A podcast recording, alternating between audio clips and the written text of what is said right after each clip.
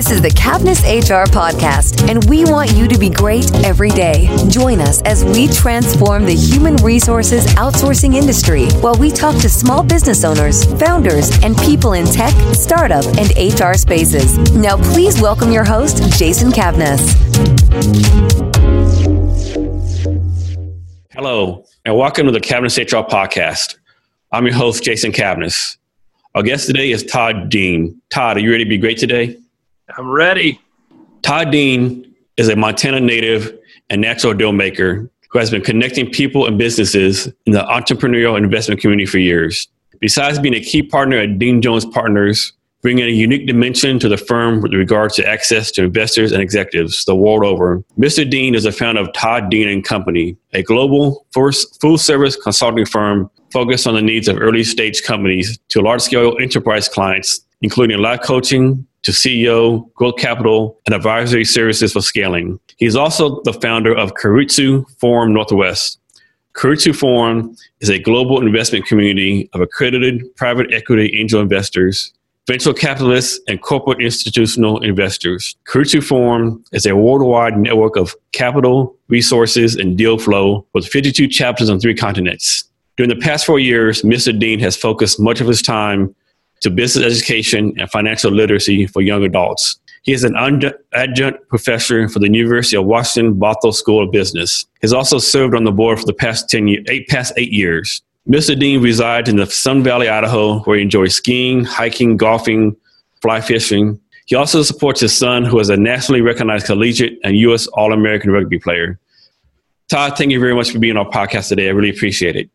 Thank you, Jason. So what is Todd Dean working on right now? What's going on with your life right now?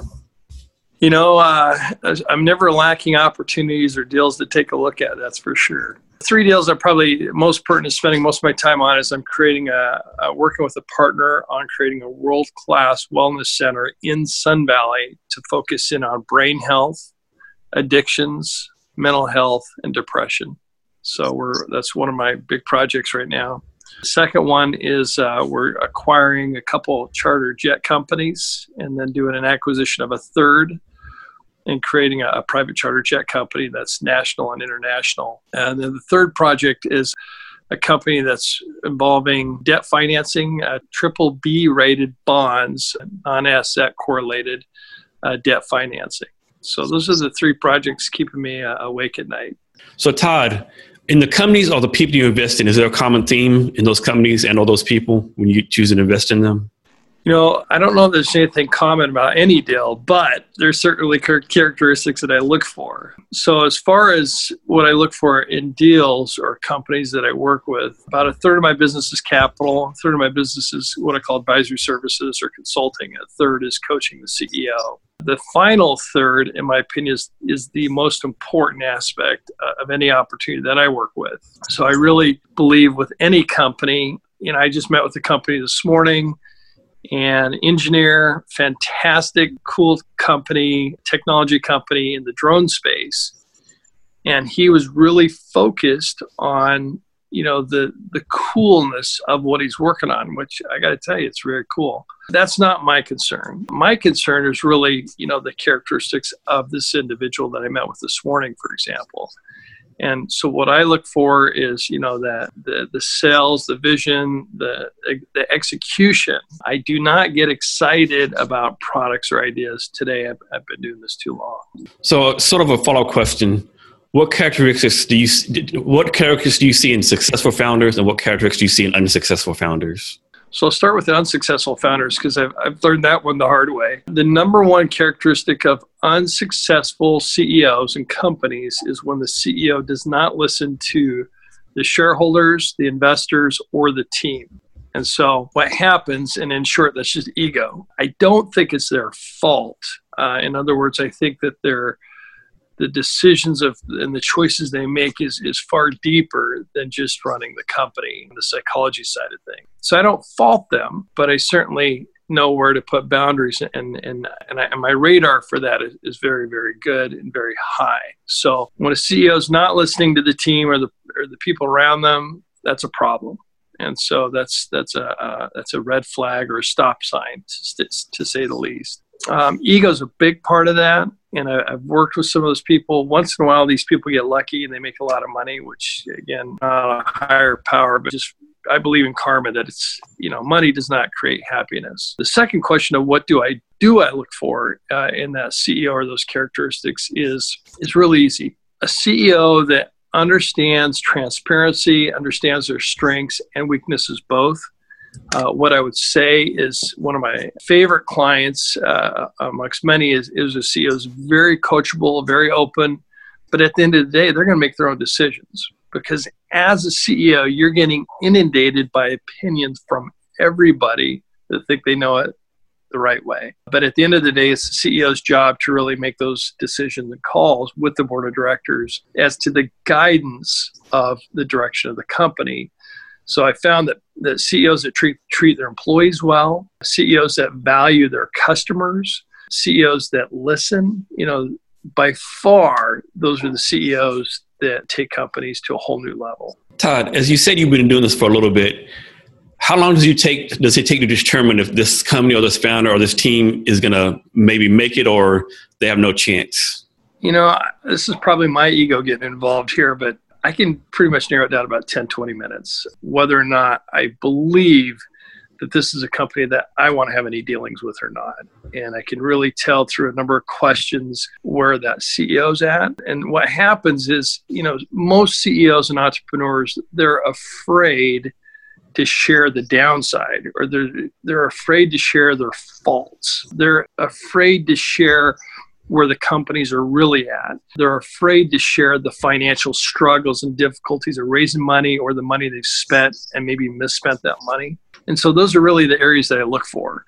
So it's not a matter of if the C E O is going to necessarily disclose that right away, but it's kind of that willingness of where that C E O is at as far as, you know, how transparent are they really willing to be? And the more less transparent they are, or the more they cover up, quite frankly, the more that pulls me away from wanting to have any dealings with that C E O or company. So in other words, you're looking for a founder who pushes the information versus you having to pull it from them. You know, I, I'd love to say that, but in reality, C E Os just don't want to do that. So the thing is, is that, you know, C E Os, a C E O's biggest fear, and I don't care if it's a big company or small company, is that people will find out who they really are. And so what I try to do is create that safe environment, which I do, saying, listen, there's nothing you're going to tell me that's going to surprise me, whether it's your, your mar- marital problems or your struggles with your addictions or, or you know, your family dynamics or your, your struggles with your, your board of directors. You know, it's not that I've heard it all, but there's nothing that surprises me today. So once I create that relationship with that C E O and they can truly open, then, then I can really help them. And quite frankly, not even myself, but also the, all the resources that myself and others can provide to that company. So that's really the opportunity, is to work with the C E O where they're willing to be open and kind of go down that path where they're really able to share their struggles, but conversely also share their, their milestones too. So, because it's not all about faults, it's about accomplishments as well. And the C E O I met with this morning, I mean, again, phenomenal engineer and a very cool product. And he's been able to achieve a tremendous amount on a fairly low budget, with a very small team. So it's not always about just weaknesses. It's definitely about the strengths and positives of what that individual brings to the table as well. Todd, can you talk about a deal that you didn't make, but then you wish you would have been on, in on the deal? Well, I'll tell you a deal that I didn't get into that I wish I would have is Clarisonic. So David Giuliani, who started Sonicare Toothbrush, his first company was a huge investors. And he, he literally took the same team and s- same idea, similar idea, and translated from, from dental to facial vibration thing. And so he's able to sell that company. I think he sold it uh, L'Oreal, or I think it was L'Oreal, uh, sold it for five hundred million dollars. All the investors made money, and, and I didn't get in that deal. And I could have made a nice return on that. So that would have been nice. Yeah. Todd, how is the startup community in Sun Valley, Idaho? Is it a strong community? Is it getting started? Well, I don't think you want to be an entrepreneur in Sun Valley. That's not necessarily the draw for, for uh, resources and, and demographics. It's certainly a great place to live. Uh, we do have a, a startup community called K I C, Ketchum Innovation Center, uh, started by Neil Bradshaw. And it's a great incubator for startups in Sun Valley. But, you know, we're looking at ten thousand people in the whole entire valley. So you're not talking a metropolitan area. What what I am able to capitalize on personally is the relationships in Sun Valley. So I work with literally some of the, the senior executives, C E Os of the country, and the wealthy of the wealthy, uh, which we, you know, we have dinner, we golf together, we hike together. And at the end of the day, it's about relationship. So my professional life is m- largely outside of the Idaho state and Sun Valley community. Todd, what's your philosophy on startups going and using like uh, accelerators and incubators? You know, I think when you're starting a company, you have several different paths you can go down. So you can do the Y Combinator, you can do the incubators, you can do the crowdfunding, you can do the angel route, you can do the V C route. You can so there's like several different paths that you can go down. The one thing I love about incubators is the synergy, the camaraderie, and the resources that you're able to provide, everything from the coaching and guidance to the office facilities. And so, you know, I think it's a great concept. I It's not something that I'm necessarily involved with a lot because my path is a different path. I, I work with private investors and resources, and we get involved in a deal, we, we fund it and build it ourselves or with that team. I think that that Y Combinator and other tech stars, many of those are wonderful resources to company. But again, they're very selective about what companies. So it's kind of more like a lotto where, or lottery where only a handful of pe- uh, companies will get in. Um, so I'm certainly supportive of that model. Todd, next, can you talk a little about um, Girls Giving Back and how you support that that program? So Girls Giving Back, I'm not so much involved with that organization anymore, but Girls Giving Back is an organization that helps mothers and needy women primarily that are going through a transition in their life, whether it's an abusive situation or divorce or they're low income. And so the, the resources that are provided are provided from the community, similar to like a Goodwill where we provide the the housing, we provide the bedding, the pots, the pans, and the resources to help these single mothers support, you know, these children. And so it's not something I've been directly involved with uh, for last probably the last couple of years. I've been involved with some other organizations. Montana Ambassadors, I'm very involved with, as well as some other uh, not-for-profits. Todd, next, talk about a time you were successful in the past, what you learned from the success, and what we can learn from the success you had in the past. So before I answer that, Teresa Valley is the woman that runs Girls Giving Back. But I want to put that plug in for Teresa because she's done an outstanding job with that. Okay, so the question was my the strengths of my life and the weaknesses. Is that correct? Uh, we'll, we'll talk about a success you had and how we can learn from the success you had. You know, this is a good success. I was in my earlier mid-twenties and I was selling life insurance. And so everything we did was scripted. And so, you know, if you stayed on script, you had certain ratios of sales, and basically one out of three. And so we had to set our own phone appointments. And I think I was like twenty-two, twenty-three years old. And we had to sit down and make the appointments. We worked with labor unions, credit unions association, and the company's called American Income Life. And I hated to sit down and make phone calls and read the script. And so I I would do this, you know, and I I might set like, for example, and again, it's been a number of years, but I might set, you know, like five to ten appointments on the weekend. Well, the problem is when you set five to ten appointments, you're driving into these various communities around the state of Washington. And if you only have ten appointments, you know, you're going to have two or three that don't show up or, or cancel. You're going to have, you know, you know, you end up with four to five appointments. Well, you're not going to sell, you know, you might get lucky and sell one of those four or five. It's not, not enough to make money. And so, so I thought, well, I'm going to hire someone. I'm going to hire someone. So then I hired a phone setter. I thought, oh, that's the answer. And so I hired this woman to, to set my appointments. And she did a worse job than I did. So now I'm paid for someone to set less appointments and losing money. And so finally, I just I just started, you know, having the discipline to sit down and make these calls. And so I made calls on Fridays and either Monday and Tuesday or Monday, Wednesday nights. And instead of my five to ten appointments on a weekend, I booked twenty-five to thirty-five appointments on a weekend. And so what happened was is I ended up selling a lot and I, I mean, I ended up making a lot of money. And so I, I ended up doing something I hated to do.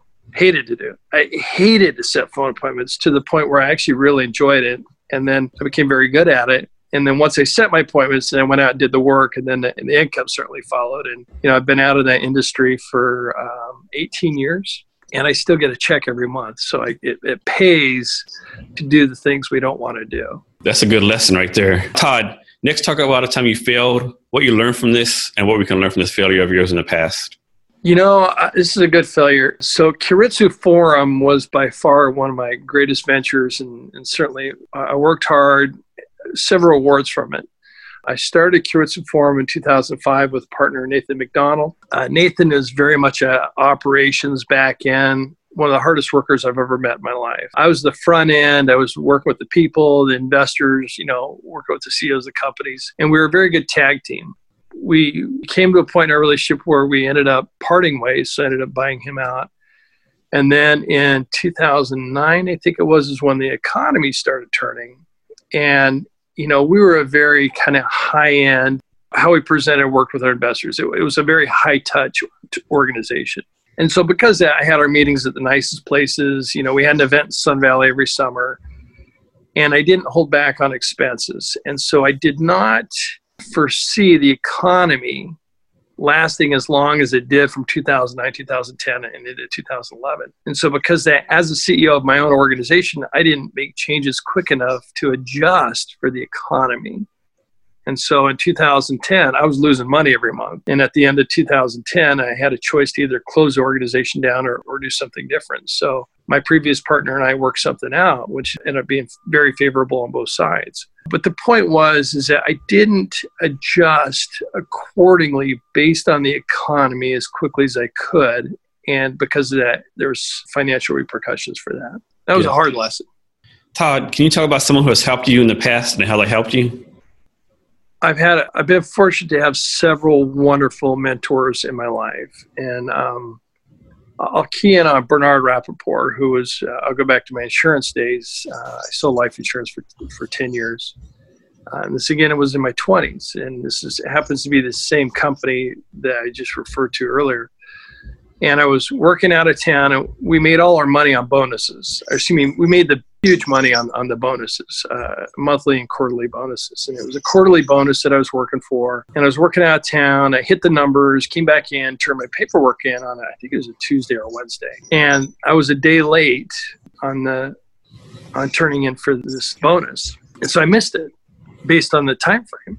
So I had a wonderful manager at the time, Joe Shanks, and Joe said, well, let's let's talk to Bernard, the C E O of the company. So we called him up. He was out of Waco, Texas, and talked to Bernard Rappaport. And Bernard said, well, you know, clearly you hit the numbers for ma- meeting this quarterly bonus. He goes, and, you know, it's not a matter of money, whether we can afford to pay you. He goes, but you missed the deadline. And Bernard says, you know, he goes, as much as I empathize with the amount of work that you put into to hit your quarterly bonus, he goes, the problem is if I bend here on the rules and pay you your bonus, bonus, he goes, where do I stop bending on my end? And so it was a really good lesson in life about boundaries. And, you know, the older I get, you know, I, I try and obey speed limit. You know, I try and obey, you know, making sure paying parking tickets on time. You know, I try and obey the laws because those are boundaries. And so often or not, you know, we as individuals, and even speaking for myself, you know, we want to bend those rules to, to our own likings. And, you know, rules and boundaries are set down for a reason. So, so I've just learned to respect boundaries as I get older in my relationships, uh, in my work, my employees, with my clients, and set boundaries for myself to protect me, but also uh, protect others as well. Yes, Todd. Todd, on, a, on an average year, but how many uh, deals do you actually do you look at, and what percentage of those do you, do you uh, invest in? Like, do you look at one hundred deals a year, invest in one percent, or how does that work for you on an average year? Yeah, that's a good question. So I typically work with about three to five companies at any given time. And so, for example, the deals that I'm working on right now, one of them I'm working on for two years, uh, the aviation deal coming up on two years. The bonds deal, the team has been working on this for years. I've only been involved for the last few months, and I'll, I'll be involved in this deal for probably for a prolonged period of time. The Wellness Center, Sun Valley, that will be a very much time-intensive deal, and that will probably take me a couple of years at least. And so, so I don't work with a lot of companies anymore. Historically, I used to work with about So I get about I get about two to ten companies a day that inquiry into me, and that's either through LinkedIn or email or phone call or text or referral or whatever it is. I don't have the time to look at those companies. So typically, if I'm involved in a company, it's someone that I know that says, hey, you know, I want you to look at this. I'm involved in it. I'd like you to be involved in it. Let, let's work on this together. So I'm not real as accessible as I used to be. And so I probably work with probably five to fifteen deals a year. I'm sure that keeps you busy, doesn't it? Yeah, I mean, it does. Because, I mean, I don't work with as much early stage stuff anymore. Just quite frankly, I don't have the time and energy or the risk tolerance. But I still love startups. They're still my passion. So I still, you know, if a company needs some help and some guidance, I'm always happy to take a phone call and or take an email and review their stuff. And, and you know, I'm happy to review that, but I just don't have the cycles or the time to spend a lot of time with them and or invest in them. Uh, the opportunities I work with are uh, on a different scale, but I certainly, my heart still goes out to all the entrepreneurs. Yes. Todd, can you recommend a book for our listeners? I'm a big fan of John C. Maxwell. I'm in Seven Traits, Seven Traits. John Gladwell, I'm a big fan of. Uh, John C. Maxwell. You know, I, The World is Flat. There's just so many great books out there. I don't think you can go wrong with John C. Maxwell. Yes. Todd, I understand you have something for our listeners today. You know, yeah. So any listener, you know, as an entrepreneur, we live in a in a day and age where there's a tremendous amount of resources and education. And then the question is, you know, where do you turn? Where do you look for that information? So for our listeners today, what I've offered is I'm happy to review your company and give you some feedback. So I hope we don't get inundated by two hundred thousand listeners, because that would be a problem. But, you know, let's hope that, you know, a handful of entrepreneurs out there, if you have some questions specifically that can help you with, or some guidance, whether it's your capital structure, whether it's your go-to-market strategy, whether it's, you know, questions about company in general, uh, board of directors, um, I'm happy to review your company, and, and I'm happy to set up a, a phone call or email respond to your inquiry. Todd, can you provide us some social media platforms to reach out to you? Yeah, so I'm on LinkedIn. It's probably the best from a resource standpoint. LinkedIn is kind of my professional stuff uh, for Dean Jones and Company, uh, my Todd Dean and Company. And as Facebook, I'm a very social, that's kind of my personal, which you're happy to connect with me on Facebook, Facebook as well. That's a little bit more entertaining, I would say, uh, so a little bit more lighthearted. So either one of those is probably the best resources. Uh, my email is todd at todd dean dot com, and my website is just todd dean dot com. Uh, either one of those, you can get a hold of me. Todd, so we'll come to the end of our talk. Can you provide any last-minute advice or wisdom for our listeners? So I'm working on this wellness center, and I met with a woman that said she wanted to create a wellness center. And she was like, you stole my idea. And I think, okay, the difference between an entrepreneur and one that's not is someone that executes. So everybody has an idea. Everybody has a concept. And so the question isn't whether or not you, you know, you're an entrepreneur. The difference between an entrepreneur and one that's not is someone that actually goes out and makes it happen. And so if you have that dream, you have that idea, you're working for a corporation, or you're a young guy, young man or woman out of college, and you, and you really want to pursue avenue, you know, just do it. And, and here's what I can promise you. Regardless, whether you're successful or whether you fail, you'll still be successful by doing it. And so that's my words of advice today. That's great advice, Todd. That's a very good way to put it. And for our listeners, all the links to the show notes will be included in our show notes. Todd, thank you very much for taking the time to do this podcast. I know you're a busy person. I really appreciate it. You gave a lot of great wisdom and value to our listeners. Remember to be great every day. Thank you for listening to today's episode of Cavness H R. For more exclusive content, as well as your free copy of H R Laws, be sure to visit cavness h r dot com or connect to us on Twitter, Instagram, and Facebook at Cavness H R or Jason Cavness H R on Snapchat. Thanks again, and be great every day.